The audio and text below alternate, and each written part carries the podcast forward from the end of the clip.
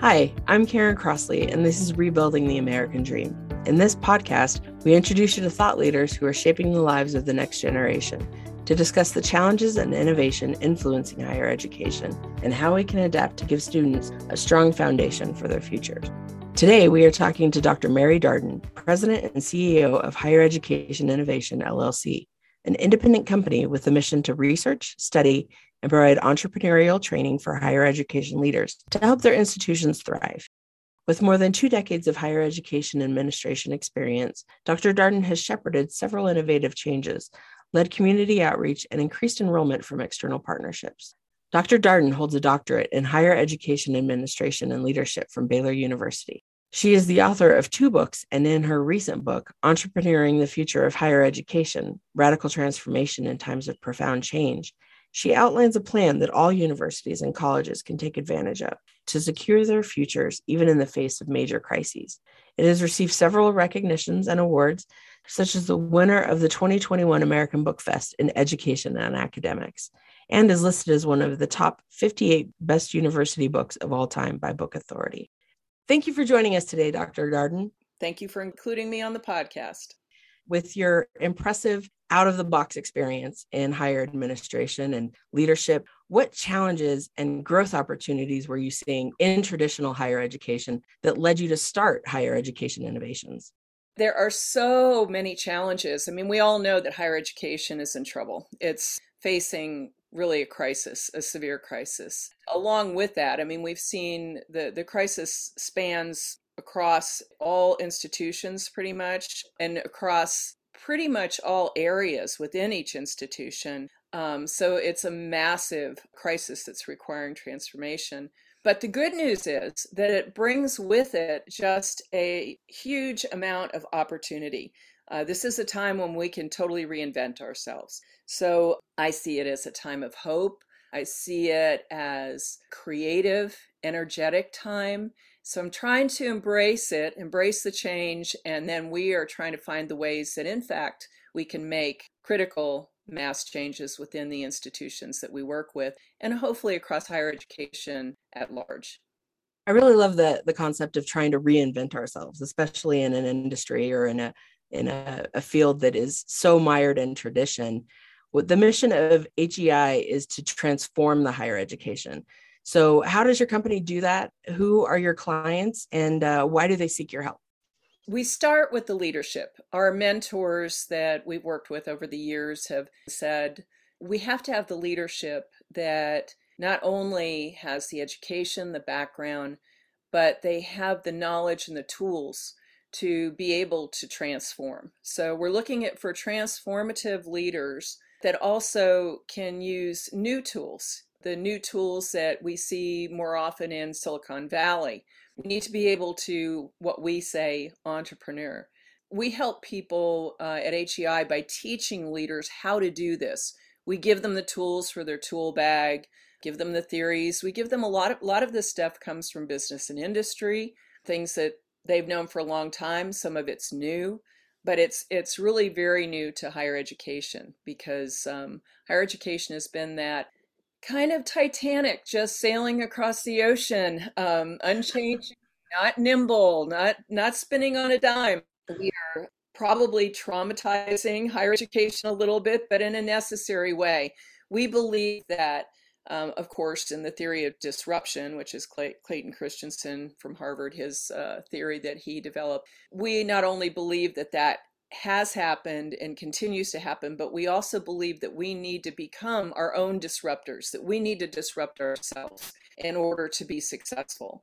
So we try to to start with the leadership. We start with presidents and vice presidents and deans of colleges mostly, and champion administrators, and uh, we give them the tools and we help them. And of course, we use the book, which I know you'll talk about. So, so of, of course, we want to talk about the book uh, here at Degree Insurance. It's we're part of trying to entrepreneur the future of higher education, but also it goes back to what you were talking about of having that self reflection and being able to say how how can we disrupt ourselves so, the subtitle of your recent book is Radical Transformation in Times of Profound Change. So, how would you define profound change in higher education and what types of conversations should we be having right now to prepare for that future? The higher education is traditionally uh, an entity that that is operated with cuts and tweaks. President may come in and say okay we're we're over budget. We everybody needs to cut their budget 10% or we make slight tweaks here and there every now and then we'll centralize and then we'll decentralize and then we may centralize again so there are some traditional changes that have been made, and those are not nearly enough uh, to ensure success for the future. So, what we're talking more about is we need to really reimagine who we are. We need to make some radical changes as far as maybe completely changing focus on what we do. Perhaps it's in what we offer we can no longer be all things to all people. We used to be like all things to our region. We were a regional college or or university and or state university. And we tried to offer a little of everything so that people could take just about anything.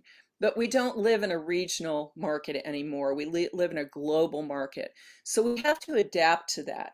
We have to be able to compete on a global market in many ways. So we have to develop our niches figure out how to fine tune and and build those so that they're marketable on a broader scale. Um, we need to cut out some of the stuff that already too many people are offering too much of that aren't really relevant for the future and relevancy is, is huge for us as well so transformation it includes programming it includes the way we operate it includes more revenue streams um, we traditionally have depended on tuition and donors for our revenue, but for supporting the platform or the foundation of higher education, revenue stream producing uh, inst- institutes, um, intellectual property, partnerships with business and industry, patents. We've got to develop those because the number one reason that institutions close is because of money. But there are a right. lot of reasons underlying that financial challenge that we have to dig into and, and resolve. Um, we have to change how we do recruiting and admissions. One of the things that I would like to, to go back and touch on is the alternative revenue streams that you were speaking of. So you shared a little bit about what those alternative revenue streams would look like. How would a un- university and institution go about trying to start one of those things or, or start one of those streams or even improve one ones that they currently have? That is an essential step that everybody must do. Um, let's take an example from that list. Let's talk about partnerships. Um, the way that's done and done well is that we have to get out and ask the questions.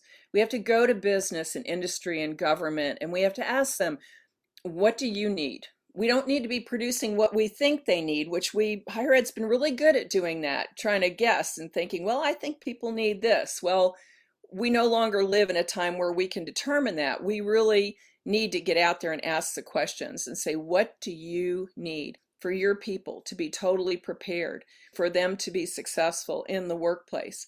We can see from the massive default rates on student loans that we haven't been great at that. So, getting out and asking the questions and then creating exactly what they need. They tell us what they need, we create it, and we test it with them and say, Is this it? Did we hit the mark? Do we need to change it? And that's one example. Having that interaction, asking the questions, building the relationship, and trying to serve more than just our field, our discipline, but serving society. That's a really great point. Looking outside yourself, the self reflection, kind of the self scouting of how we need to improve so speaking about that is is that your definition of entrepreneuring education? Does it go deeper into that conversation? How how would one university or an institution move towards a culture of entrepreneurship? Well they need to really break outside the mold and reach out and be relational relational. But i also have a definition that i wrote for entrepreneuring because you know people often ask me, they say, what exactly does that mean? It involves a lot of things. And so I'm going to read to you this definition. Entrepreneuring is a combination of mission based, creative, holistic, systematic, strategic, and continuing process oriented initiatives frequently involving high levels of innovation, change, and risk in order to achieve greatly improved institutional, economic, operational, social, and cultural environments through the often bold actions of individuals and or groups of individuals within the institution. It's a it's a full radical overhaul. Absolutely. And and that's really the big message is this isn't something that we can do with a light hand and by not using a light hand i don't mean that we have to come in heavy handed and and you know pound this into existence it's something that just has to be more than the usual minor tweaks that we have done in the past. It's it's got to be much much more than that.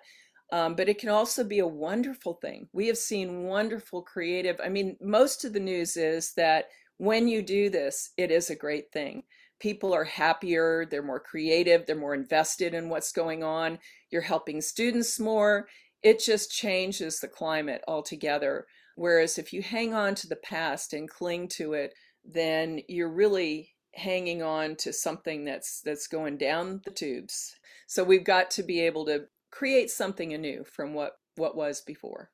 In going along with that and in going along with your clients and what you're trying to teach them to do with this larger change, what kinds of qualities are you looking for or trying to teach the leaders so that they can innovate sooner to kind of give them that permission? And what happens to those who can or or don't make the, those innovative changes?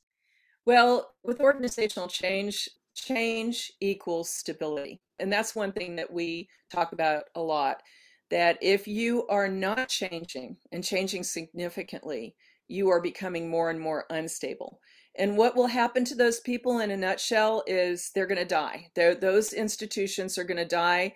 We're going to see more and more institutions closing um, when the CARES funds run out this next this next uh, fiscal year. We're going to see more and more institutions closing and merging. The best plan is if you know you're going to close, get a plan ahead of time and and do a good merge. Marlboro College was a good example of this. You can do this well, but you have to be prepared. If you're not willing to make the radical change, you just need to start packing your bags because you're not going to live through it.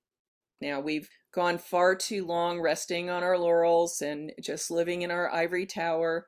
And uh, we've got to start embracing the new models that have been embraced in, in business and industry for some time and become those innovative leaders. So we have to teach our leaders to be innovation engineers, basically.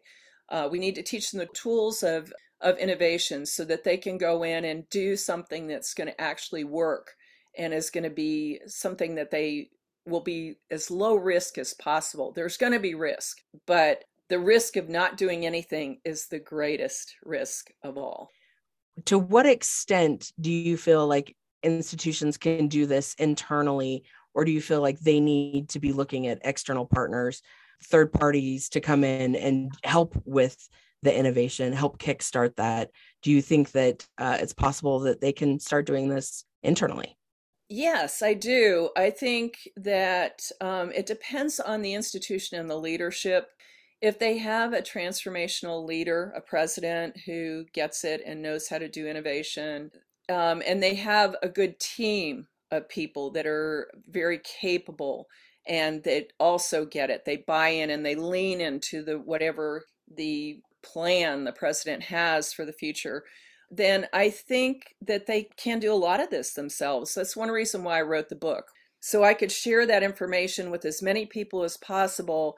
There are going to be many that can take that information and run with it and just and do it themselves. But on the other hand, we've seen that there are a number of institutions that need some help with it as well, which, you know, we also do. We help to coach them through the process. Um, a lot of these institutions are going through so much change, it's almost all they can handle just to cope with the change, uh, let alone orchestrate everything and design everything. Mm-hmm. And of mm-hmm. course, we base everything on research. So um, and that's what's in the book is the research that we've done what we've found what works what doesn't work what's most broken and has to change so that information is there so that people have that to go by and they can start there, and many, many people can probably do this all on their own. Using the book as a guideline. Yes, we try to share our research and what we know has made a huge difference and you know what's causing failure? You know why are people failing? Why are institutions failing? That really helps a lot to give them some kind of um, foundation to stand on and say okay we we know we've got to deal with these things. So as as you know this podcast is called uh, rebuilding the american dream and we like to ask every guest what does the american dream mean to you? The american dream i believe i'm living it. It's having the oppor- the freedom first of all and the opportunity to do almost anything that you're called to do it's having that choice and that freedom to to move forward not just for yourself and for for society for the nation for the world. Let's talk the world. In a global society you know we need to be um, sharing the american dream across the globe so that people in third world countries have that freedom and opportunity that we enjoy and higher education is the big game changer. When people get higher degrees of education, that they thrive and their income goes up. I mean, there's a very clear correlation between number of degrees and income, which is just one one measurement. But we also know that if we're going to end poverty in the world, if we're going to end hunger in the world, that providing an education for people to reach forward for their dreams is the answer.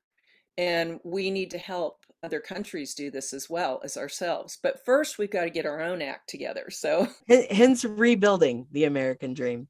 Right. So, what advice would you give to young people contemplating college and those who are contemplating their futures more generally?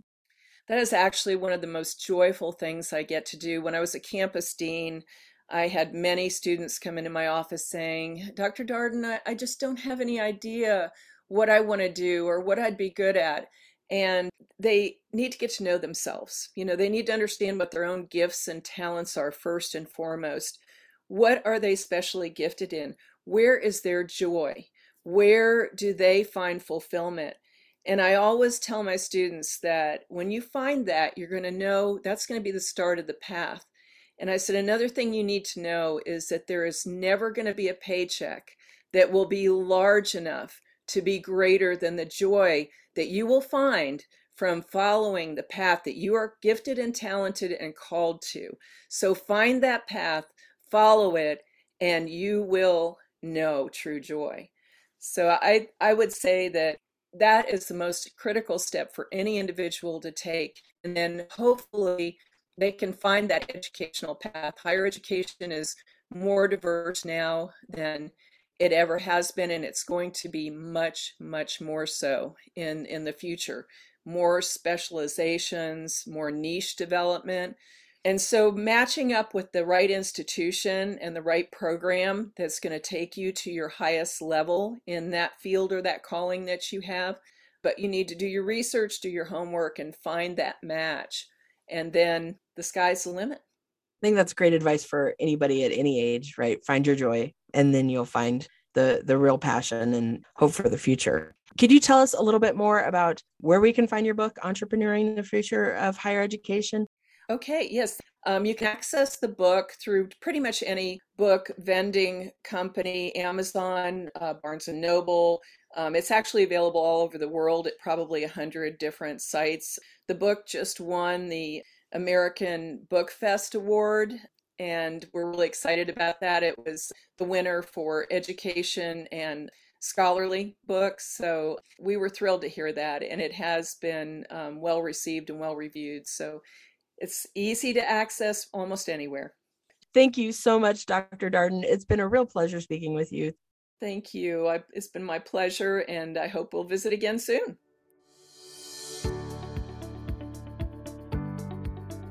You've been listening to me, Karen Crossley of Degree Insurance, and this is Rebuilding the American Dream. Find out more on our website, americandream.fm, or follow us on Facebook, Instagram, Twitter, and LinkedIn at Degree Insurance. Until next time, goodbye.